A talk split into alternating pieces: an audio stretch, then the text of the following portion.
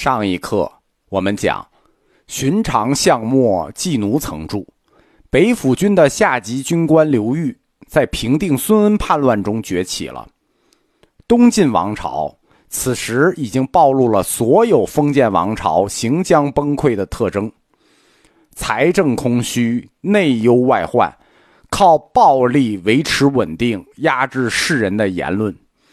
正如汉代最后的几十年一样。天降瘟疫，民怨沸腾，统治者天命已失，只能靠自我标榜维持着正统的意识形态。在一些重要的地区，大规模有组织的起义此起彼伏，只要有人挑头，农民们就纷纷响应。帝国的黄昏大厦将倾，看着牢不可破的官僚体制正在迅速的瓦解，树倒猢狲散。个人顾个人的速度比想象中的还要快。中国的历史就是循环，剧情是一样的，只是主演不同。季奴刘裕，如同所有最终夺取政权、成为开国皇帝的人一样，在他起家的过程中，让人看着觉得貌似忠厚、老老实实。没有人会怀疑这个忠心为朝廷剿匪的将领是最终觊觎最高权力的野心家。他在讨伐叛军的战斗中飞黄腾达，改朝换代，定于一尊，只等一个历史的时机。公元四百零二年，桓玄篡位，建立了短暂的楚政权，为刘裕取代东晋铺平了最后的道路。这个。就是他等待的那个机会。四百零一年，桓玄以剿灭东部孙恩叛军为由起兵，号称去建康秦王。秦王就是保护皇帝，但是此时皇帝已经不用他秦了，因为孙恩已然败北，逃往海岛。东晋朝廷中唯一善战的将军是北府军名将刘牢之。刘牢之，朝廷派他出战迎战桓玄，但是他率部投降了。为啥呢？我们前面讲过，北府军是谢家军谢玄所建，但是谢家军以前是人桓玄的爹桓温手下的将军，两家是有渊源的。桓玄进入京城，诛杀司马道子，驱逐了女尼，任命了自己的心腹王导的孙子王密控制朝局，而桓玄自己则像日本的幕府将军一样。退回到了安徽东部的当涂，深居简出，就是仍然居住在帝国的中部，通过王密行使权力，独裁军政以及日常的朝政。因为恒玄长期与京城对抗，他在京城士大夫家族中声名狼藉。士大夫已经预见到他的野心，就是知道他要去实现他爹恒温的那个皇帝梦，于是。转而支持当时正在东部征战的刘牢之的继承者刘裕。桓玄也不想再等待了，他要实现自他爹桓温开始的那个皇帝梦。公元四百零三年，他自封楚王，逼迫晋安帝退位。四百零四年元旦的第二天，一月二号，他抵达建康，登上皇位，称为楚朝，追封他的父亲桓温为楚宣武帝。能打吗？宣武、桓玄他来的太着急了，因为太着急，他犯下了一个致命的错误，就是没有从当涂把他的大部队带来，只带来一个小队就来南京做皇上了。他显然是低估了在京城中门阀家族的实力与决心。东晋的士族全面倒戈，楚朝维持了不到三个月时间，在士族的支持下。刘裕从东部回兵，率兵冲入建康城，桓玄仓皇出逃，回到江陵，要与自己的大部队会合，那回来复仇。但是在离江陵不远的地方，对吧？他低估了士族的实力，一位埋伏在军中的士族子弟，把他刺杀了，年仅三十五岁。刘裕通过士族支持的一场小型政变。甚至未经战斗就驱逐了恒玄，复兴了晋室，就是完全没有正进行正面的军事决战就取得了胜利，一时间功高盖世。周公恐惧流言日，王莽谦恭未篡时。这个时候，刘裕也只能复兴晋史。时局还不到他去暴露野心的时候，因为晋朝的社会基础和大氏族的权力丝毫没有动摇。眼前掀翻恒玄就是一个例子。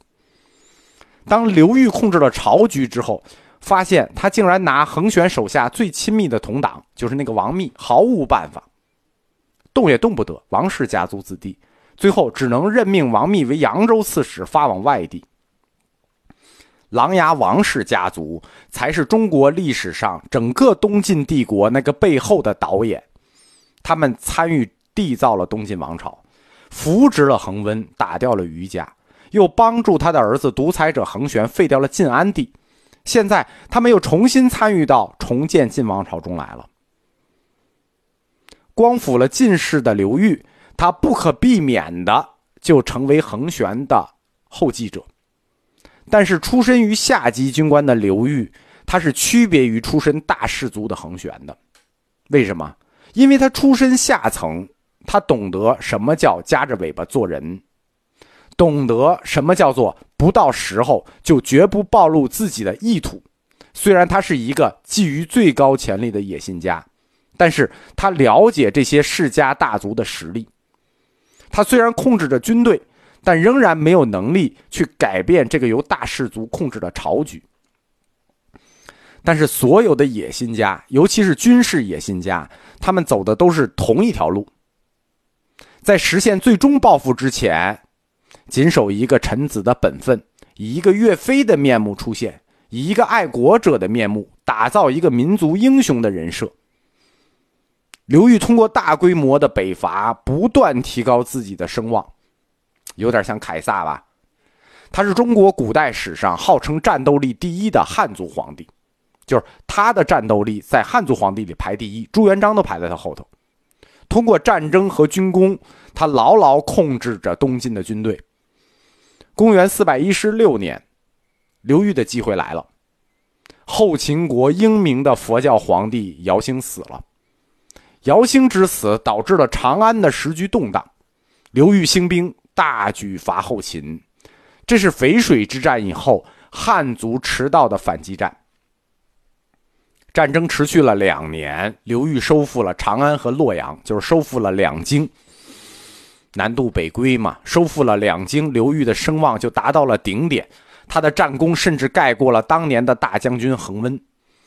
但是不久，这两座城市。对他打完了就撤了，就落入了大夏皇帝赫连勃勃的匈奴军队手中。但是，Who care？谁关心呢？刘裕的目的已经达到了，他要的是什么？他要的就是通过取得这些战绩，这些辉煌的、令人震慑的战绩，在南方收到震慑人心的威望。刘裕不光是一个军事家，他还是一个政治家。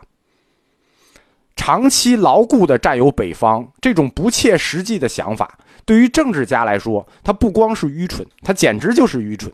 因为北方现在超过一半的人口已经是外族了，你怎么可能形成一个长期巩固的统治呢？蒋先生不是说吗？攘外必先安内。刘裕和恒温一样，他以胜利者的姿态返回京城。罗马帝国史里写过吗？凯撒即将渡过卢比孔河，他接连采取了一系列的措施，打击自己的政敌，谋杀了晋安帝、立安帝的弟弟晋恭帝，然后又逼晋恭帝禅让给他。所有能打的皇帝都喜欢一个“武”字，刘裕结束了东晋王朝，成为刘宋王朝的武皇帝。即使晋恭帝被废，刘裕仍然不放心。一年之后，他下令杀死这位末代皇帝。自公元二百四十九年高平陵之变，一百七十一年过去了，司马家族气数已尽。佛教思想在这一百多年的时间里，是多么深刻的改变和影响了中国文化，我们也许不能回答。但是佛教思想对于司马家族的改变。